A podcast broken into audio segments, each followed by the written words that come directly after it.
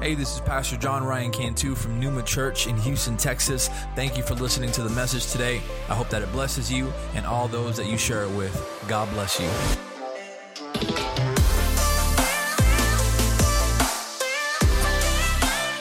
Be back with you again, man. It seems like you know last last Easter we didn't have service in person, um, and so that was you know we, we made the best of it, you know. Uh, but it was still kind of sad, right? It was it was sad because Easter is is such a big celebration, and uh, and and we just we couldn't celebrate with people in the room, and it seems like there is a there is some type of and I'm not the type of person to blame everything on the devil, okay? But there just seems to be some type of a spiritual attack leading up to Easter Sunday. And I, I just, I want to let everyone know I want to let the devil know, because I know he's probably listening, that we're still going to celebrate Jesus. It doesn't matter what comes of next Sunday. Amen. We are going to celebrate Jesus because he has the victory. Amen. Does he have the victory in your life? This morning, I want to ask that you, if you have your Bibles, turn with me to, to the book of Acts, chapter 9.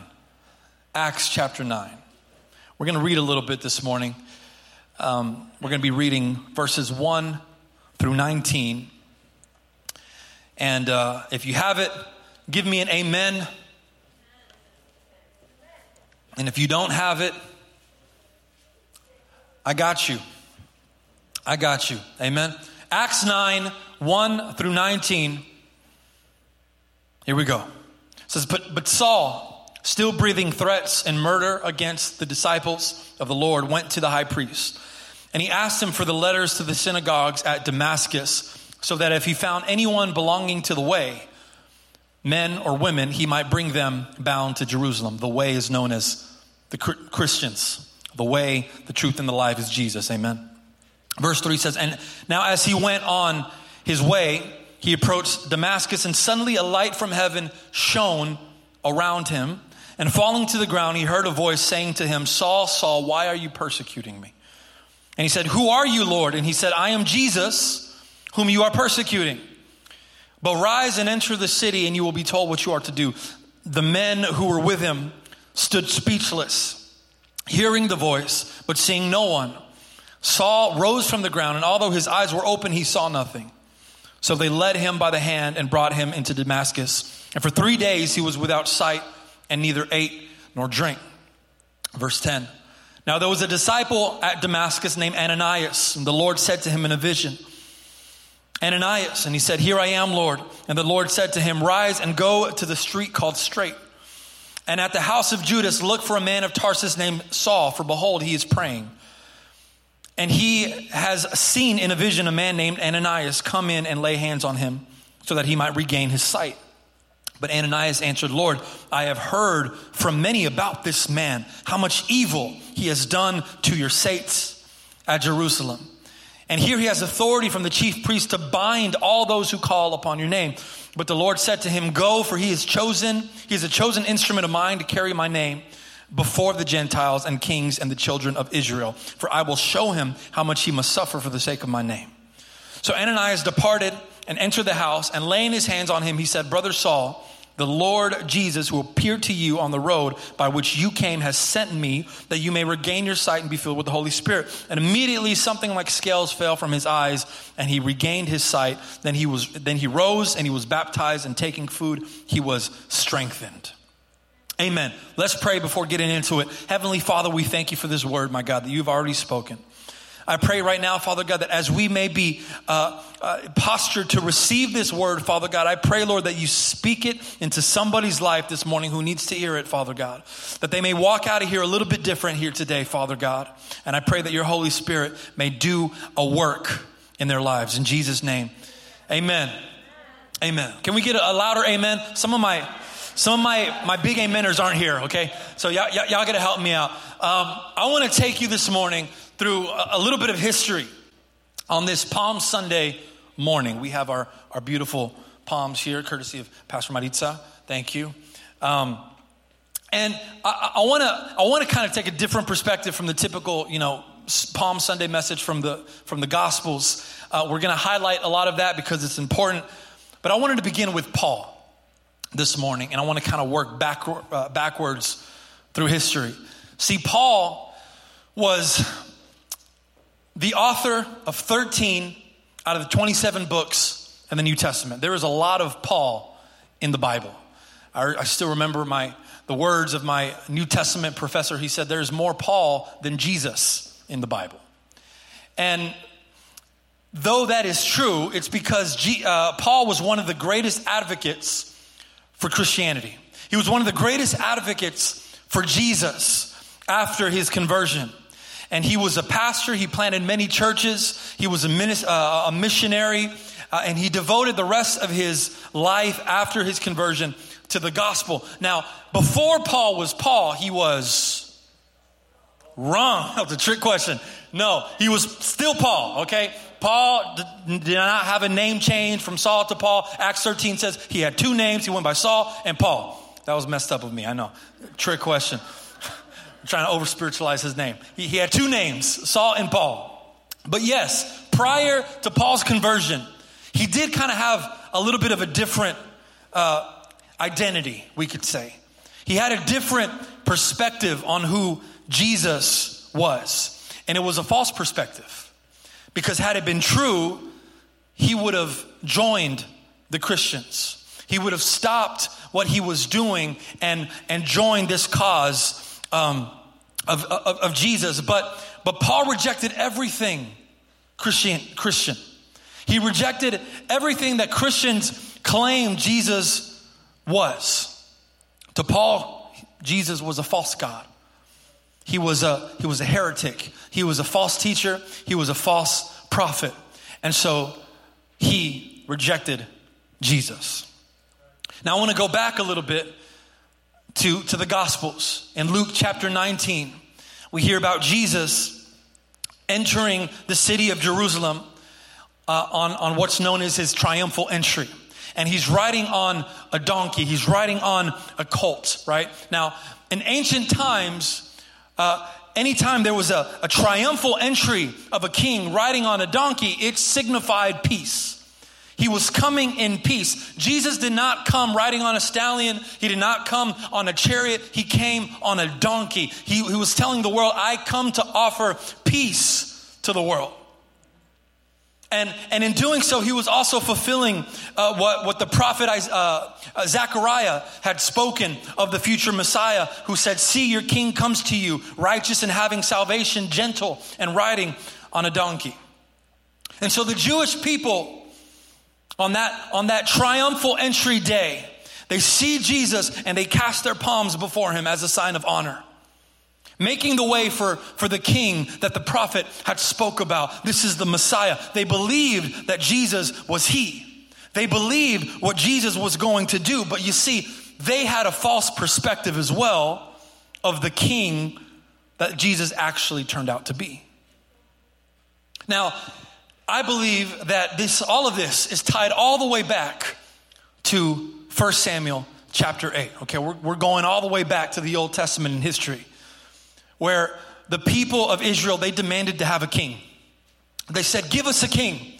We want a king. And, and, and they take their concern to the prophet Samuel and they, tell, they, they tell uh, Samuel, we want a king, give us a king. And Samuel tells us, you don't need a king. We have a king, Yahweh. He's our king. And, and they say, no, we want a king. Uh, it's in 1 Samuel uh, 8, verse 19. It says, but the people refused to listen to Samuel. No, we want a king over us.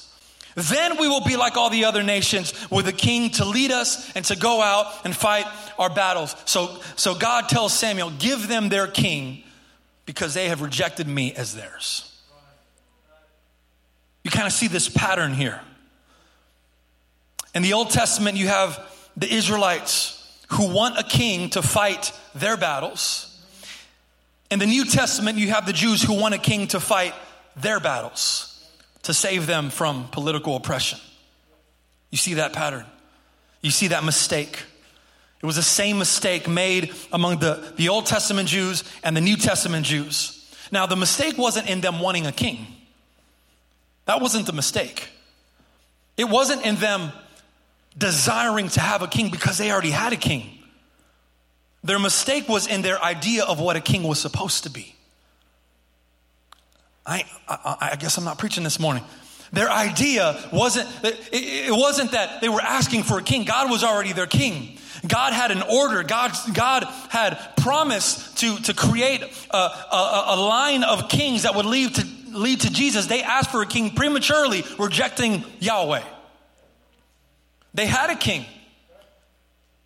And, and if, you, if, you, if you know anything about you know, the Old Testament law and, and, and the covenants, that, that fact that Yahweh was the king of the, the Israelite people, that separated them from all the other nations. He says, I will be your Lord, I will be your God, I will be your king. That is going to separate you from all the other nations. Is to con- I'm going to consecrate you. I'm, I'm going to sanctify you. I'm going to make you different from all the other nations. But the Israelites said, We don't want to be different. We want to be like all the other nations. Someone say the word like. Someone say it louder. Like. Who are you trying to be like today? Who are you trying to be like? We all, we all want to be like some, we're trying to be like somebody. I want to be popular like her.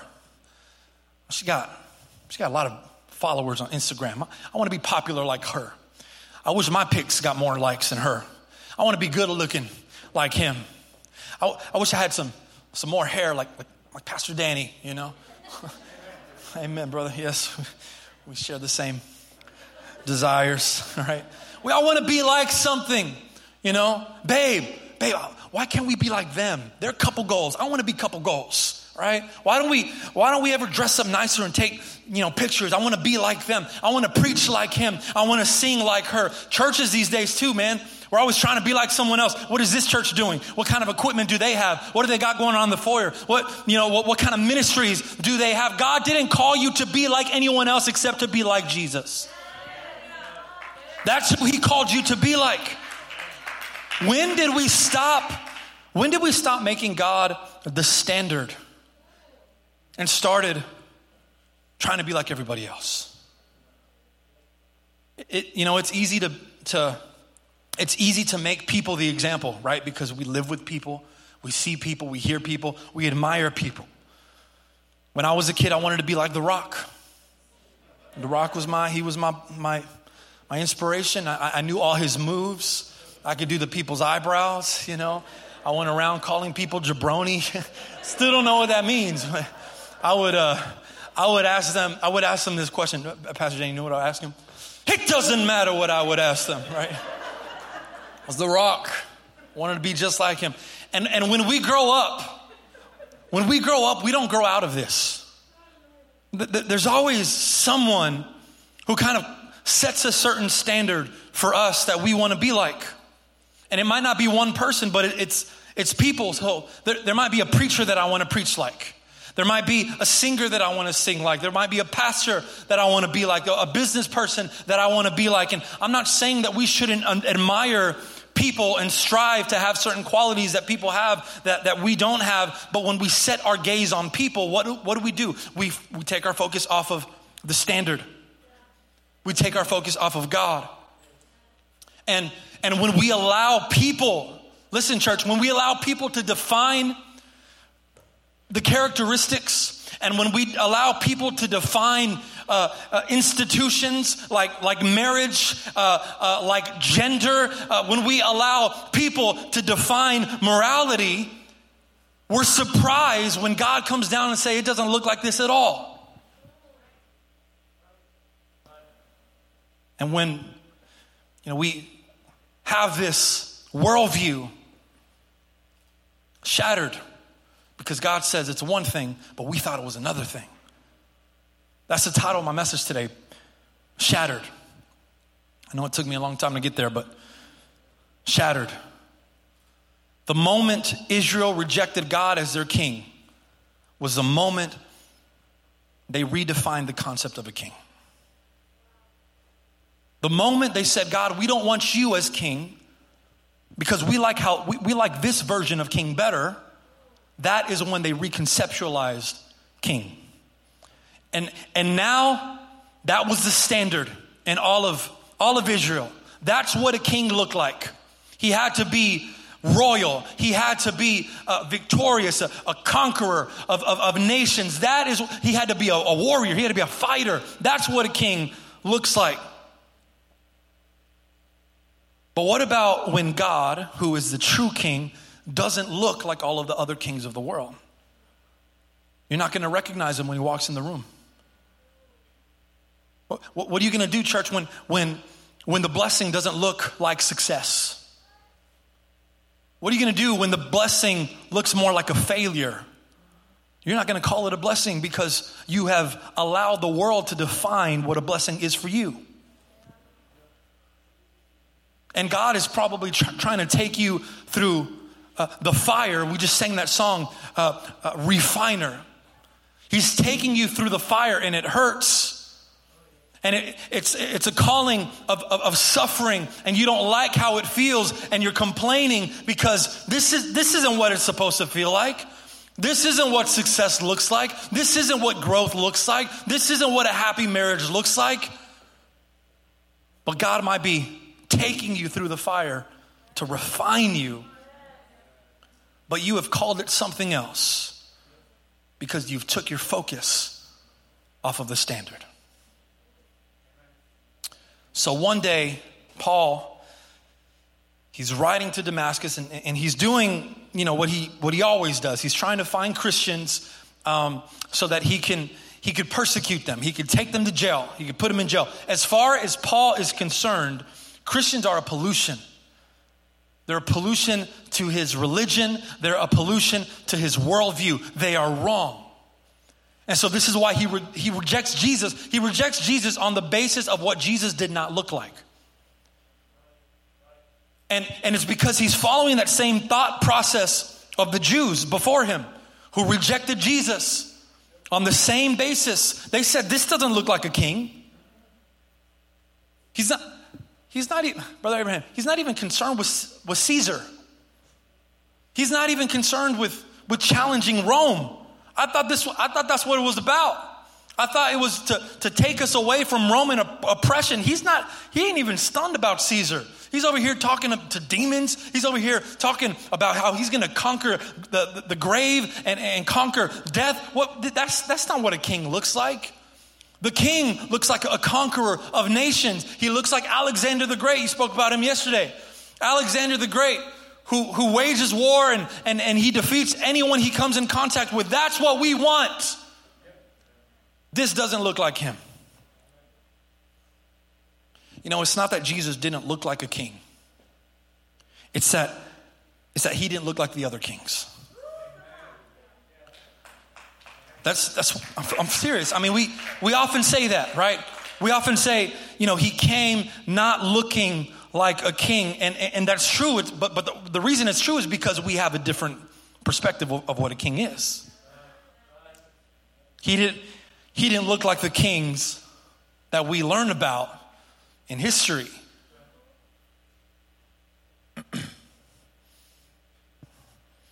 and this is because in the beginning, 1 Samuel chapter 8, the people of God rejected Yahweh as their king. When they did that, they created a new standard.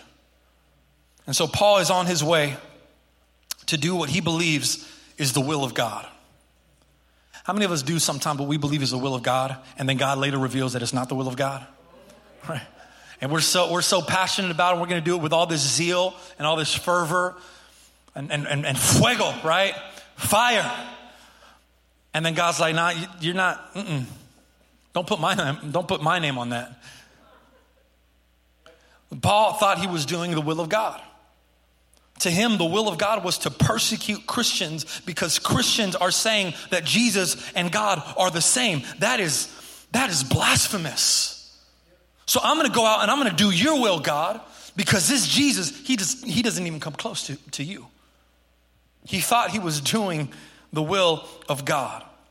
And so on his way, he has his life changing encounter with Jesus. I want to read that verse again. It's verse 3. Listen to this. It says, As he was on his way, he approached Damascus, and suddenly a light from heaven shone around him. And falling to the ground, he heard a voice saying to him, Saul, Saul, why are you persecuting me? I want you to understand something about the conversion of Paul. You know, anytime a person comes to Jesus, it's a beautiful thing. Amen. But many times, a person that comes to Christ comes to Christ after so much support to get them to Christ. So you might have a, and we hear these beautiful testimonies very often. I was praying for years for my, my husband, for my wife, for my cousin. I was praying daily for my son. And here they are. After years of prayer, they're here. After years of trying to get them into the church so that they can hear a, a word, after so much time, they are finally here. And a lot of times, that salvation, you know, it, it, it's, it's a process. It's a long process. It takes someone, you know, that you know that you're, you're praying for them. Uh, someone that you know you're inviting them to church, right? Come Easter Sunday, come on. God is going to do something, right? It takes several visits to church before they say yes to Christ. And they sit through sermons until one day they're ready. But Paul didn't have any of that. Paul didn't have a support system. Paul didn't have a best friend who was saying, Hey, Paul, whenever you're ready, come to church.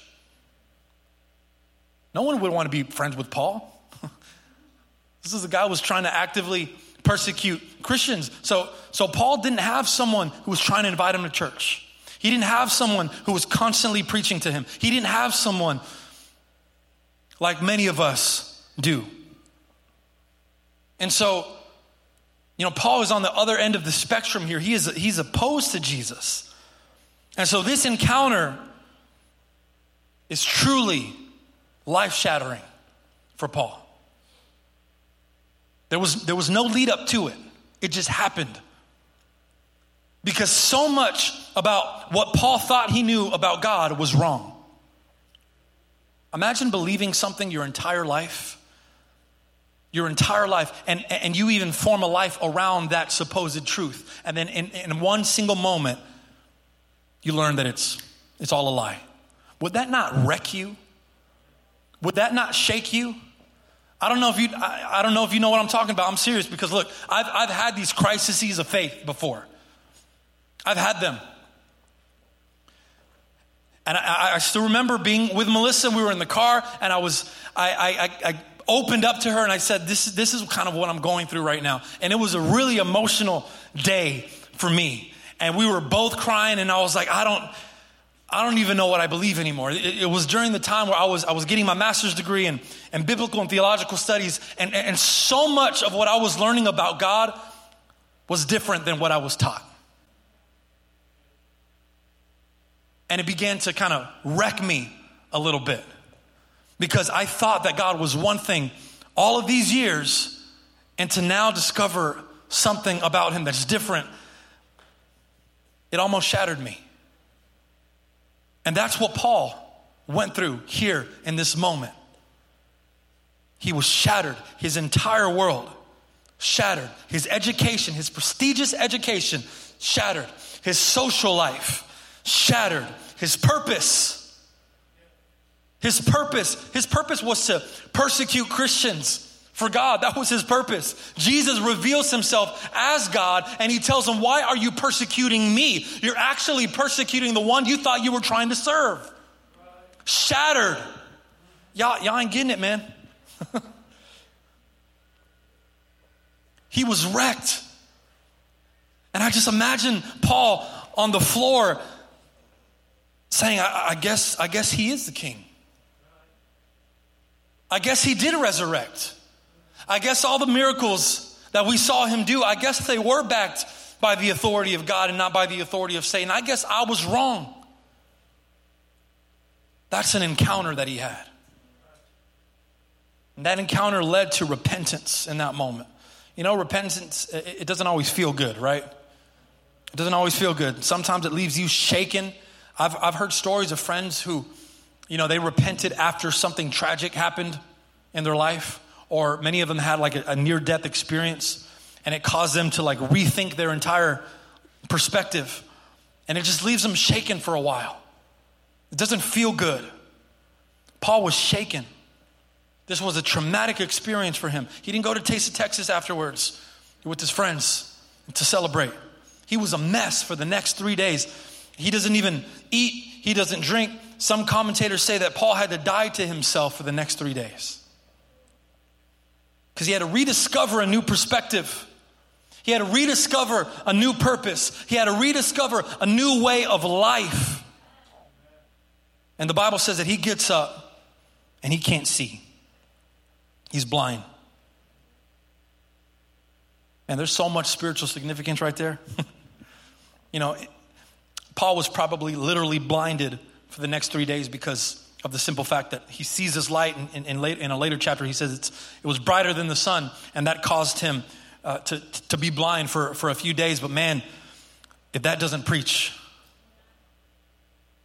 if that don't preach, man, in order for us to have a divine perspective, we have to be blind to worldly perspectives.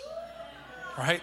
Come on. And in order to see holy things, we have to have the blinders on to impure things that we like to, to look at right? In order for us to hear the voice of God, we have to have deaf ears to the voices of men. In order for us to truly feel the Holy Spirit, we have to become numb to our own emotions.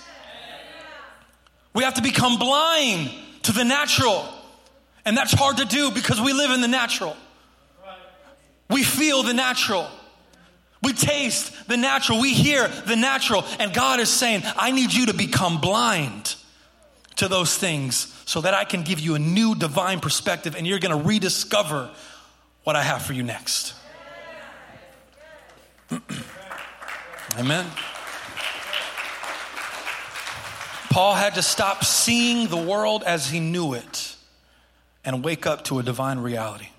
If only the, the Old Testament Israelites, if only they had held on to God, if only they had said, you know what, we don't need a king so that we could be like all the other nations. We just need the one true king so that we could be different than all the other nations. So that we could have the favor of God, so that we could have the blessing of God over my life. Maybe some of us aren't blessed or favored because we're trying to blend in with the world and we're trying to look like everybody else. And God is saying, I'm calling you to be different.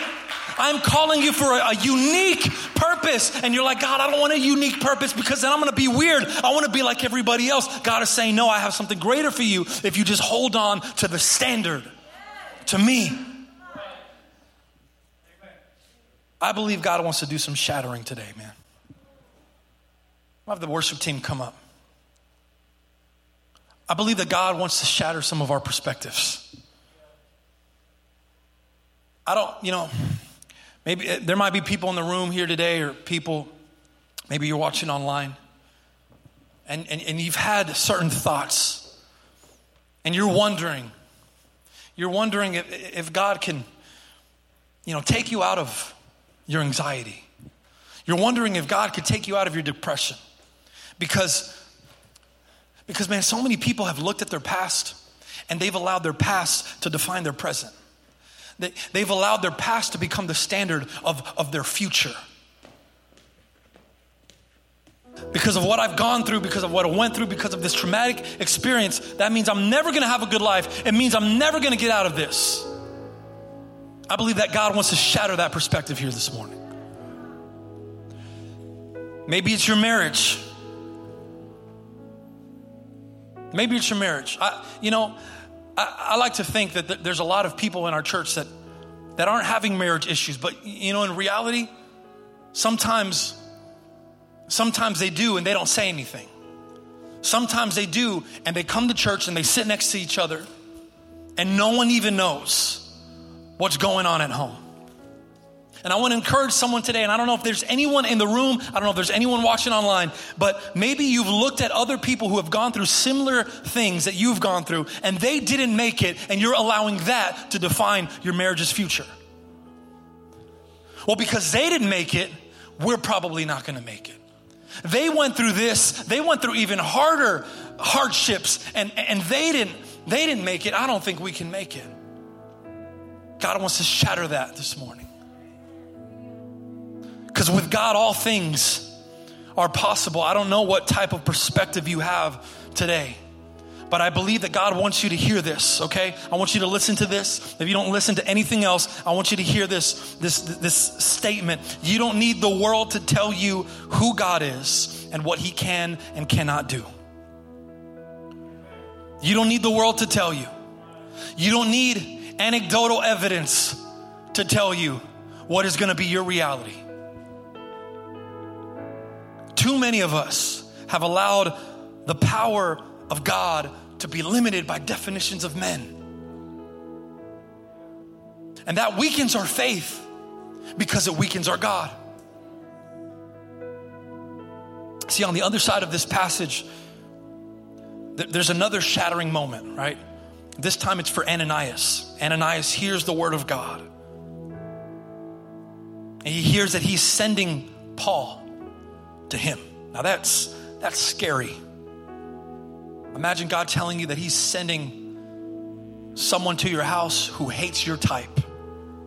He hates your kind, and He's gonna come into your home.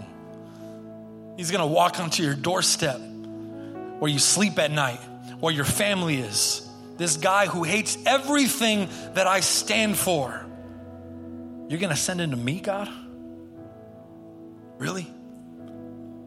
He tells God, Lord, I've heard about this man. I've heard of the evil that he has done. I've heard about the authority that he has to bind those who profess your name. He's going to come after me, and you're going to allow him to come into my house? How many times have we tried to reason with God? We try to explain things to God as if he doesn't already know. Right? God, this is not the way that it works, God. This, you got it, you got it backwards, you got it wrong. Ananias is afraid because he knows of what Paul is capable of. Can I tell you that that was a tiny moment of doubt right there? How, Pastor Ryan? How?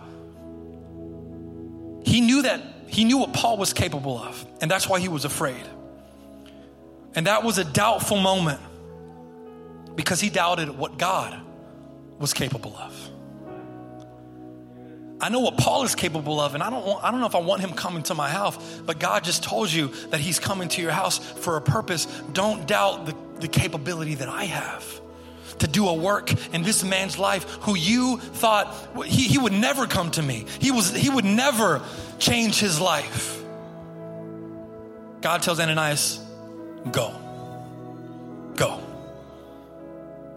Don't give me excuses. Just, just, just go. Because this man who the world would have never thought would change, who, who, who, thought would, could never change, he is now a new creation. What the world thought was impossible is made possible by, by God. And man, it must have been a sight to see this humbled, vulnerable, weakened, blind Paul. It had to testify of the redeeming power of our Christ. It had man, I, I bet Ananias was there in tears, man. Oh my God. Oh my God. Look at what God just did. And some of you, some of you haven't been wowed by God for a long time.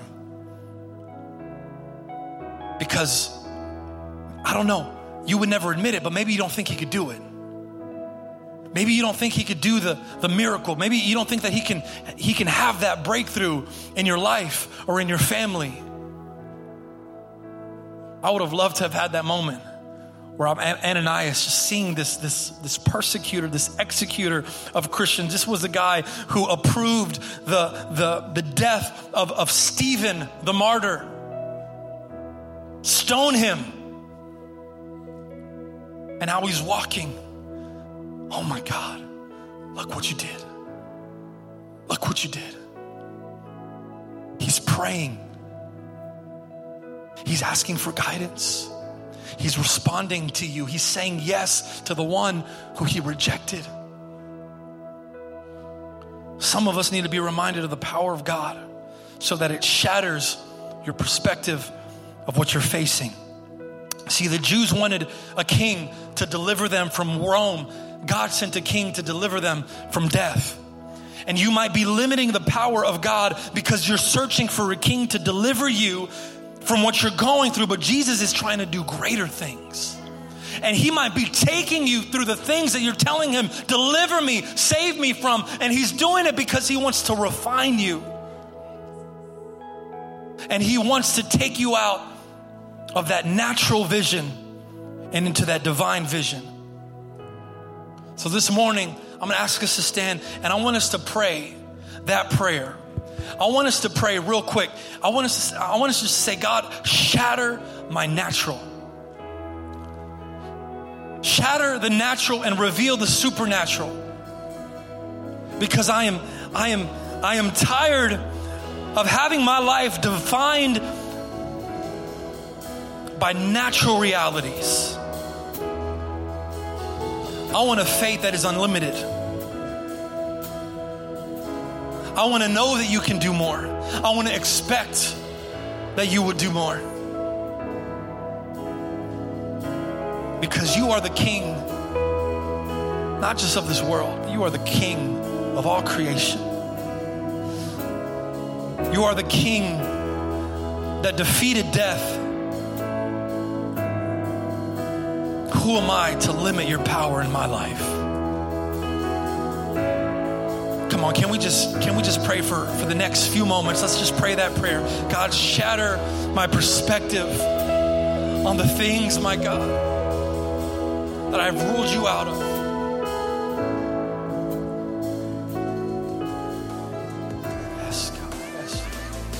Thanks for listening. If you'd like some more information on Numa Church, visit us on our website at mynumachurch.org.